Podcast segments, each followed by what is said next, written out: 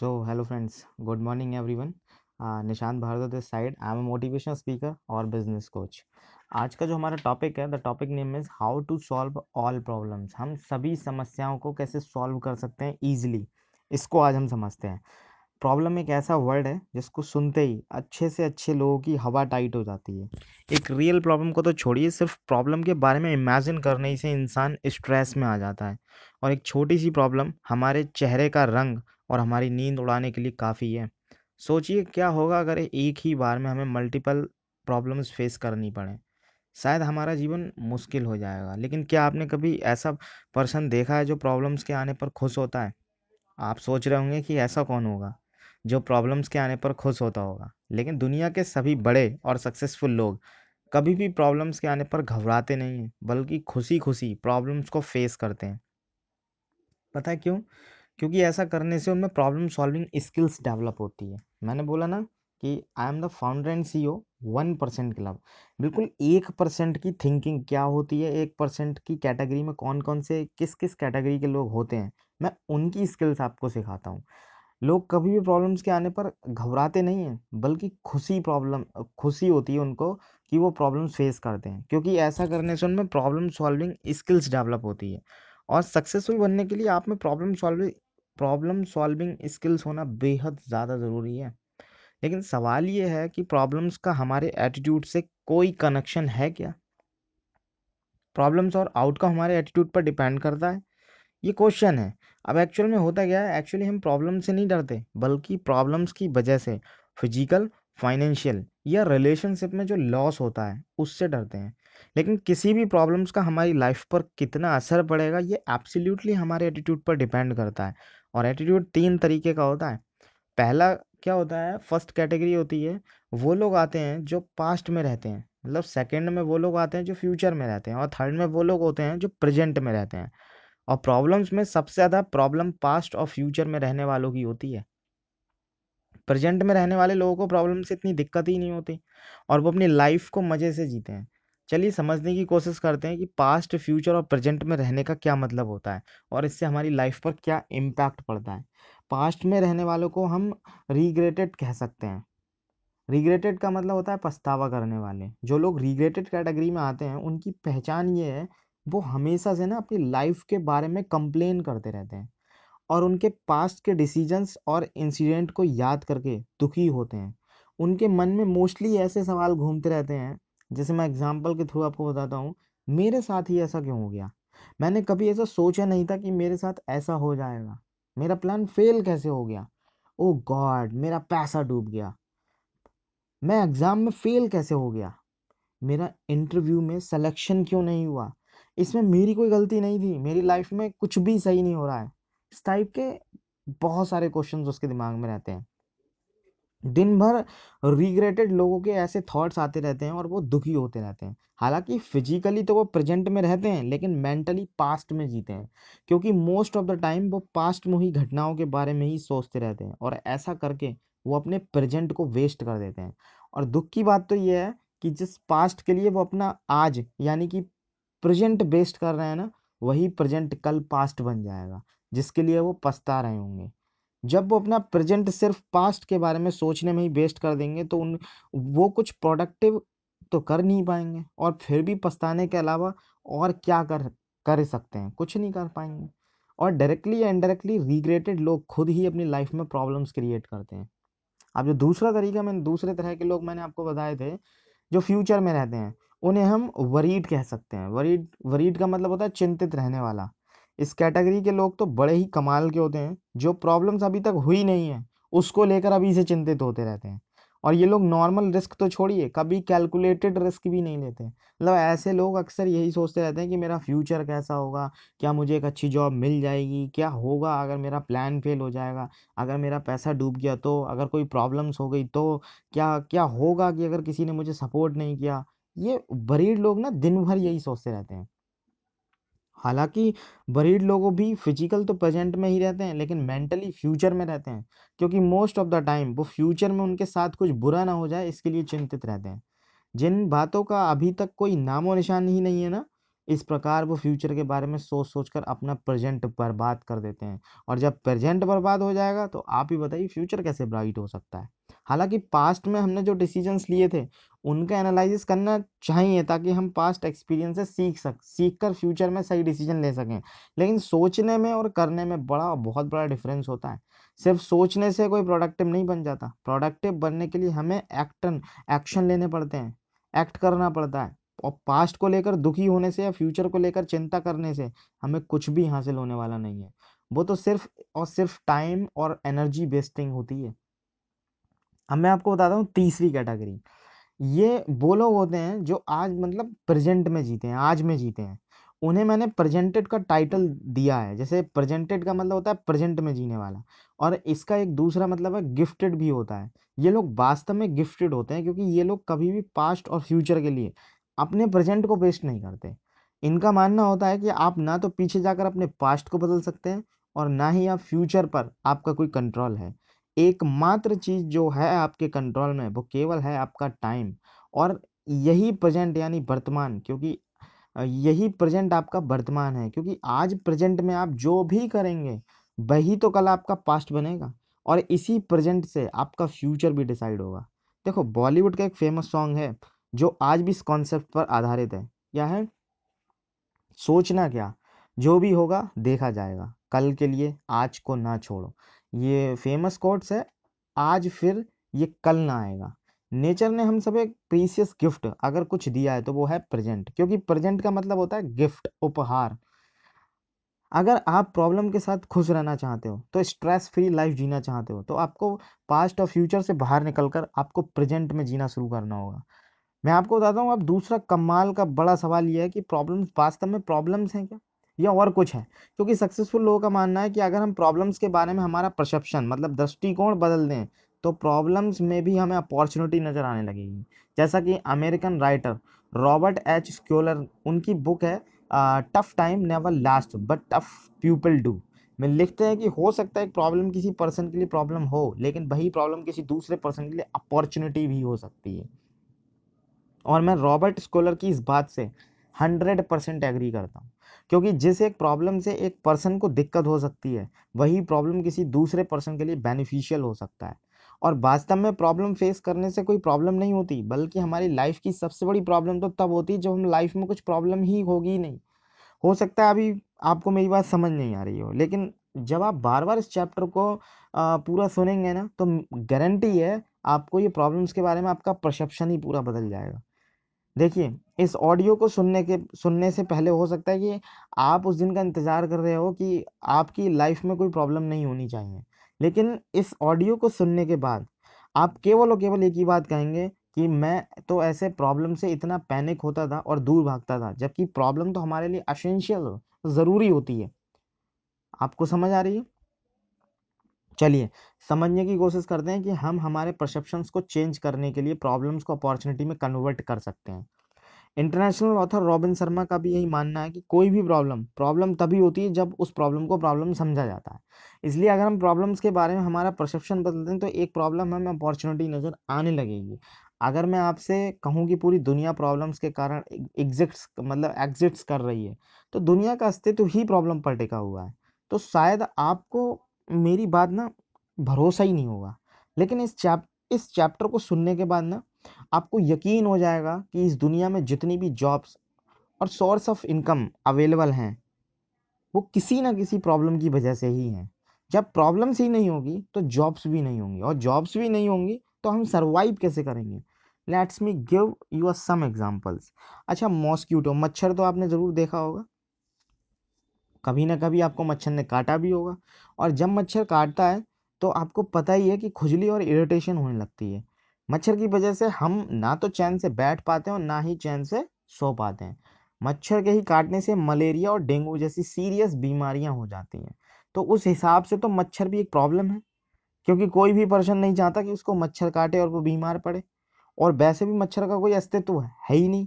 सो कितना अच्छा होगा अगर इस दुनिया से सारे मच्छर खत्म हो जाएँ, एक बहुत बड़ी प्रॉब्लम सॉल्व हो जाएगी ना? अगर आप ऐसा सोचते हो तो बिल्कुल गलत सोचते हो, क्योंकि जिस दिन इस दुनिया में मच्छर खत्म हो जाएँगे, उस दिन से बड़ी से बड़ी प्रॉब्लम हो जाएगी, क्योंकि मच्छर को खत्म होते लाखों लोग अनएम्प्लॉयड हो जाएँगे, क्योंकि मच्छर है तो कछुआ अगरबत्ती है ऑल आउट है जैसे प्रोडक्ट बनते हैं, इसके अलावा कॉइल्स है स्प्रेज हैं और मच्छर जाली बनती है। देखिए मलेरिया और डेंगू की मेडिसिन भी बनती है और इन सबको मैन्युफैक्चर और मार्केटिंग करने के लिए लाखों लोग लगे हुए हैं, जिन्हें रोज़गार मिला हुआ है। एक मजदूर से लेकर मालिक तक जितने भी लोग इस बिज़नेस से एसोसिएट्स हैं, उन सब का रोज़गार छिन जाएगा। एलाइड मार्केट रिसर्च रिपोर्ट के अनुसार 2019 में मॉस्क्यूटो रिलिपेंट इंडस्ट्री का ईयरली टर्नओवर लगभग four point sorry four billion dollar था। मतलब अट्ठाईस हज़ार करोड़ रुपए। हो सकता है हम सबके लिए मच्छर एक प्रॉब्लम हो, लेकिन दुनिया में ऐसे लाखों लोग हैं जिनके लिए मच्छर रोज़गार का ज़रिया है। उसी तरह आप डिज़ीज़ मतलब बीमारियों के बारे में क्या कहेंगे? डायबिटीज़ टीबी कैंसर एड्स जैसी सीरियस बीमारियाँ, क्या प्रॉब्लम नहीं है? इंसान तो यार ना बुखार और सर्दी जुकाम से इतने लाचार हो जाता है, बड़ी बीमारियों को तो क्या पूछना? क्या आपको बीमार होना पसंद है? आप कहोगे कि क्या आप बीमार होने पर कभी खुश होते हैं? नहीं। क्योंकि हम सब यही चाहते हैं कि हम हमेशा हेल्दी रहें, स्वस्थ रहें। कितना अच्छा होगा अगर इस दुनिया में बीमारियाँ हमेशा हमेशा के लिए खत्म हो जाए। लेकिन क्या आपने कभी ऐसा सोचा है कि उस दिन क्या होगा? जिस दिन दुनिया में कोई बीमार ही नहीं होगा, कुछ खास नहीं होगा, बस जितने भी डॉक्टर्स और नर्स और जितने भी दवाई बनाने वाले और बेचने वाले हैं, वो सब सड़क पर आ जाएँगे। क्योंकि उनके पास करने के लिए कुछ और ही नहीं बचेगा। जब कोई बीमारी ही नहीं रहेगी तो फिर कोई हॉस्पिटल क्यों आए, क्यों जाएगा? और जब कोई हॉस्पिटल ही नहीं जाएगा तो फिर डॉक्टर्स और नर्स क्या करेंगे? जब कोई बीमारी नहीं होगी तो फिर दवाई की ज़रूरत ही क्यों क्यों पड़ेगी लोगों को? दुनिया भर में दवाई बनाने के लिए पता फैक्ट्रीज और लाखों मेडिकल स्टोर्स बंद हो जाएँगे और एक ही झटके में लाखों क्या करोड़ों लोग बेरोजगार हो जाएँगे। वैसे ही आप क्राइम्स का एग्ज़ाम्पल देख लो, मर्डर्स, रेप, चोरी, लूटपाट, फ्रॉड और भी बहुत कितने की तरह के क्राइम्स होते हैं। क्या क्राइम्स हमारी सोसाइटी के लिए बड़ी प्रॉब्लम नहीं है? कितना अच्छा होगा अगर कोई भी क्राइम हो ही नहीं। सभी लोग सुख और शांति से अपनी लाइफ स्पेंड करेंगे, किसी को भी कोई चीज़ का डर नहीं होगा। पर क्या आपने कभी इस बात पर गौर किया कि जिस दिन ये पूरी दुनिया क्राइम फ्री हो जाएगी तो फिर पुलिस सोल्जर्स लॉयर्स और जज की कोई ज़रूरत ही नहीं होगी? उनके भी पास कोई काम ही नहीं बचेगा और वो सब जॉबलेस हो जाएँगे। इस प्रकार लाखों लोग तो मच्छर के खत्म होने से बेरोजगार हो जाएँगे और करोड़ों लोग बीमारियों और क्राइम्स के ना होने, हो, ना होने से बेरोजगार हो जाएँगे। पर मैं यहाँ क्राइम्स की तरफदारी नहीं कर रहा। मैं तो बस अपने ओवर वेकेशंस और लॉजिक आपके साथ शेयर कर रहा हूँ। और कहने का बस इतना सा मतलब है कि इस दुनिया में जितने भी जॉब्स और सोर्स ऑफ़ इनकम अवेलेबल हैं, उन सब का नज़रिया तो कोई ना कोई प्रॉब्लम्स ही है। आप किसी भी फ़ील्ड का एग्ज़ाम्पल ले लीजिए, जैसे कि गर्मी की वजह से फ़ैन, एयर कूलर, एसी और फ्रिज का बिज़नेस चलता है। सर्दी के लिए स्वेटर, जैकेट्स और ब्लैंकेट वगैरह का बिज़नेस चलता है। बारिश के लिए अम्ब्रेला और रेनकोट का बिज़नेस चलता है। एक बच्चा जब जन्म लेता है तो वो अनपढ़ होता है, उसके लिए प्रॉब्लम उसकी प्रॉब्लम्स है कि वो खुद पढ़ना लिखना नहीं सीख सकता, इसलिए उसे टीचर्स की ज़रूरत पड़ती है। वैसे ही मेरा और मेरे बाकी ट्रेनर्स और राइटर्स का काम इसीलिए चलता है कि जिस तरह हम किसी बात को एब्जॉर्व करते हैं और एक्सप्लेन करते हैं, हर इंसान वैसे नहीं कर पाता। सो हर जगह हर जॉब का कोई ना कोई बेस है। वो प्रॉब्लम ही है। इसलिए प्रॉब्लम्स को अवॉइड नहीं करें प्रॉब्लम्स को एक्सेप्ट करें। अब आपका सवाल ये होगा sir how to solve any problem scientifically किसी भी प्रॉब्लम को साइंटिफिकली सॉल्व करने का तरीका क्या है? जस्ट वेट, मैं आपको इसी ऑडियो में बताता हूँ। हमने अभी तक ये समझा कि प्रॉब्लम्स हर इंसान के लिए प्रॉब्लम नहीं होती, बल्कि हमारे लिए जो प्रॉब्लम है, वो दूसरों के लिए अपॉर्चुनिटी हो सकती है। और जो दूसरों के लिए प्रॉब्लम है, वो हमारे लिए अपॉर्चुनिटी हो सकती है। लेकिन फिर भी कुछ ऐसी प्रॉब्लम्स होती हैं जिनको सॉल्व करना ज़रूरी होता है। और हर इंसान अपनी अपनी समझ के मुताबिक प्रॉब्लम को सॉल्व करने के लिए ट्राई भी करता है। बट मैंने, मैं आपके साथ कुछ टिप्स शेयर कर रहा हूँ जिससे आप बड़ी से बड़ी प्रॉब्लम्स को ईजिली सॉल्व कर सकते हैं। So let's begin. First step of problem solving is defining the exact problem. अगर आप किसी प्रॉब्लम को सॉल्व करना चाहते हैं, सबसे पहले स्टेप जो है, वो ये है कि आपको ना उस प्रॉब्लम की जड़ तक जाना ज़रूरी है। आपको ये पता लगाना ज़रूरी है कि एग्जैक्टली exactly प्रॉब्लम क्या है। और किसी भी प्रॉब्लम को रूट कॉज मतलब जड़ का पता लगाना चाहिए best way why therapy why therapy का मतलब है क्यों से पता लगाना? अगर हम बार बार ये पूछें कि जो भी हुआ, वो क्यों हुआ तो हम प्रॉब्लम्स की जड़ तक पहुँच सकते हैं। चलिए इसे एग्ज़ाम्पल से समझने की कोशिश करते हैं। मान लीजिए आपके ना, आपको कुछ से, कुछ दिनों से ना हेडेक हो रहा है मतलब सर में दर्द हो रहा है। और जब आप कोई पेन किलर लेते हो, दर्द ठीक हो जाता है। लेकिन जैसे ही दवाई का इफ़ेक्ट कम होता है आपको फिर से हेडेक होने लग जाता है। इसका मतलब क्या हुआ कि आपकी मेन प्रॉब्लम हेडेक नहीं है और उसका सोल्यूशन पेन किलर नहीं है बल्कि कुछ और है। और उसकी जड़ तक जाने के लिए आपको खुद से ये सवाल पूछना पड़ेगा कि आ, आपको सर में दर्द क्यों हो रहा है? किस वजह से दर्द हो रहा है? क्या आप टीवी ज़्यादा देखते हो? नो क्या मोबाइल में लगे हो? नो क्या सर में कोई चोट लगी है? हो सकता है आपको माइग्रेन की प्रॉब्लम हो। और ये भी हो सकता है कि आप ऑयली और फास्ट फ़ूड ज़्यादा खाते हो, जिससे आपको ना गैस्ट्रिक प्रॉब्लम हो रही हो रही है और जो उसकी वजह से हेडेक हो रहा है। इसलिए प्रॉब्लम्स की रूट का पता लगाना ज़रूरी है, तभी प्रॉब्लम्स को परमानेंटली सॉल्व किया जा सकता है। इस प्रकार किसी भी प्रॉब्लम की जड़ तक जाने के लिए आपको वाई मतलब क्यों से सवाल शुरू करना पड़ेगा। सेकेंड स्टेप मैं आपको बताता हूँ, जो प्रॉब्लम सॉल्विंग होता है, जैसे second step of problem solving is finding the possible solution like that जब एक बार ये क्लियर हो जाए कि प्रॉब्लम की रूट कॉज मतलब एग्जैक्ट प्रॉब्लम क्या है तो नेक्स्ट स्टेप उस प्रॉब्लम के पॉसिबल पॉसिबिलिटीज़ को ना सो so उसका सोल्यूशन ढूंढना बहुत आसान हो जाता है। और अगर आपको उस प्रॉब्लम का कोई सोल्यूशन नहीं मिल पा रहा है तो उस प्रॉब्लम के बारे में उन लोगों से डिस्कस करें जो आपके करीबी और समझदार हैं, क्योंकि कई बार सोल्यूशन बहुत ईजी होता है, पर हमारे माइंड में क्लिक नहीं हो पाता। और किसी दूसरे पर्सन से हमें उसका सोल्यूशन मिल जाता है और इंग्लिश में ऐसा कहा जाता है कि a problem shared is a problem halved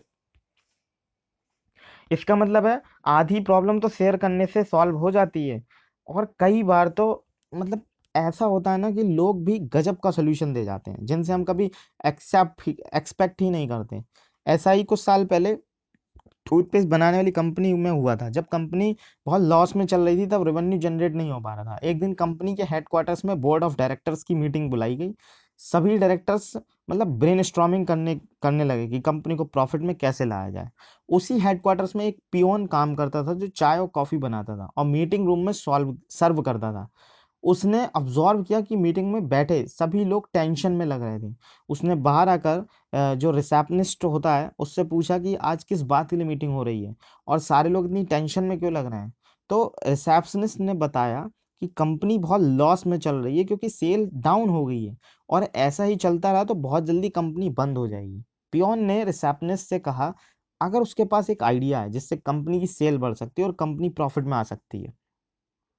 अब रिसेप्शनिस्ट ने सोचा कि अगर अंदर इतने हाईली क्वालिफाइड एंड एक्सपीरियंस्ड लोग बैठे हैं, जो सॉल्यूशन नहीं दे पा रहे हैं तो इस पियोन के आइडिया में क्या दम होगा? और उसने उसे बिल्कुल भी सीरियसली नहीं लिया। जब नेक्स्ट टाइम पियोन चाय पिलाने के लिए मीटिंग रूम में गया तो उसने कहा कि, सर, अगर आप अलाउ करें तो मैं मैं कुछ कहना चाहता हूँ। बॉस ने कहा, ठीक है, जो कहना जल्दी से कहो। उसने कहा, सर, मैं घर पर ना अपनी कंपनी का टूथपेस्ट यूज़ करता हूँ। मुझे ऐसा लगता है कि हमारे टूथपेस्ट ट्यूब का मुँह है। और बहुत छोटा है, इसलिए प्रेस करने पर थोड़ा ही पेस्ट बाहर निकलता है। आप समझ रहे हो? अगर हम टूथपेस्ट के ट्यूब का मुँह बड़ा कर देते हैं तो प्रेस करने पर ज़्यादा पेस्ट बाहर आएगा, जिससे जो पेस्ट 20 दिन में ख़त्म होता है, वो 10 दिन में ही ख़त्म हो जाएगा। और कस्टमर को टूथपेस्ट जल्दी रीपरचेज करना पड़ेगा, इससे हमारी सेल भी बढ़ेगी और रेवेन्यू भी ज़्यादा जनरेट होगा। सभी डायरेक्टर्स को उसका आइडिया बहुत पसंद आया और कंपनी ने उस आइडिया को इम्प्लीमेंट भी किया। कमाल की बात तो ये हुई कि आइडिया हिट हुआ और कंपनी फिर से प्रॉफिट में आ गई। इसलिए जब भी आप किसी बात को लेकर स्ट्रेस में हो, आपको उसका कोई सोल्यूशन नज़र नहीं आ रहा हो तो दूसरों के साथ ज़रूर शेयर करें, क्योंकि पॉसिबल है कि उनके पास आपकी प्रॉब्लम का बेटर सोल्यूशन होगा। थर्ड स्टेप मैं आपको बताता हूँ, third step problem solving is analysis and implementation of best solution. किसी भी प्रॉब्लम का ना, आपके खुद के पास कुछ ना कुछ सोल्यूशन होता है और जब आप दूसरों के साथ अपनी प्रॉब्लम डिस्कस करते हो तो वो कुछ भी आइडिया शेयर करते हैं और इस प्रकार आपके पास एक ही प्रॉब्लम के मल्टीपल सॉल्यूशंस हो जाते हैं। जब आप ना सॉल्यूशन और इम्प्लीमेंट कर सकते हो, इसलिए आपको क्या करना है कि आपके पास जितने भी सॉल्यूशंस हैं, उनको एक पेपर पर लिख लीजिए और फिर बारी बारी सभी सॉल्यूशंस का रिव्यू करें और उनमें से जो भी सोल्यूशन आपको बेस्ट लगे, उसे अप्लाई कर दें। फॉर एग्ज़ाम्पल अगर आप किसी भी पर्सन से कोई कन्फ्लिक्ट या विवाद हो गया है तो एक सॉल्यूशन तो ये हुआ कि गलती आपकी नहीं है, इसलिए आप ये एज्यूम कर लें कि सामने वाला पर्सन गलत है। और अगर आप सबको ये बता दें कि वो बुरा इंसान है, ताकि लोग भी उसे गलत कहें सेकंड सॉल्यूशन तो ये है। अब मैं बताता हूँ आपको कि जब भी लोग मौका मिले तो आप उसे बदला लें। और उसे नीचे दिखाने की कोशिश करेंगे। थर्ड सॉल्यूशन ये है कि अगर आप एक ऐसे पर्सन है जो खुद के सामने से माफ़ी माँगता है और तभी उसे माफ़ करेंगे। फोर्थ सॉल्यूशन है कि आप उस पर्सन से जाकर मिलें और उससे बात करें। समझ रहे हैं आप? इसके अलावा फोर्थ सॉल्यूशन के अलावा मैं आपको बता रहा था just a second.